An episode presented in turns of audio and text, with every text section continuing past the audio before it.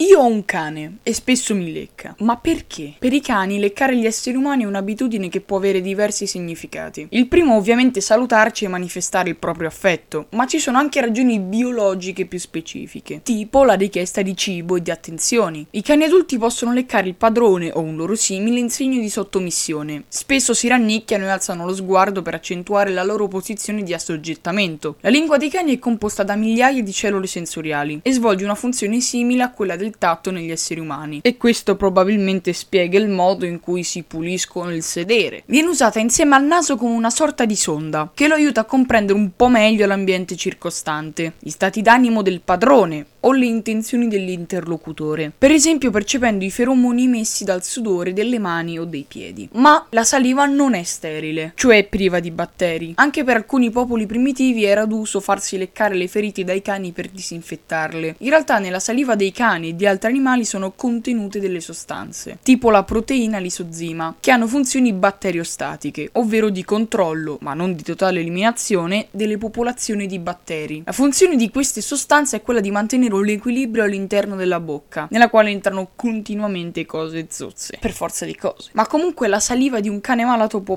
provocare malattie, tipo la famosissima rabbia. Oh, comunque stiamo per arrivare a 100 episodi, eh. Guarda che tanta roba. Ciao!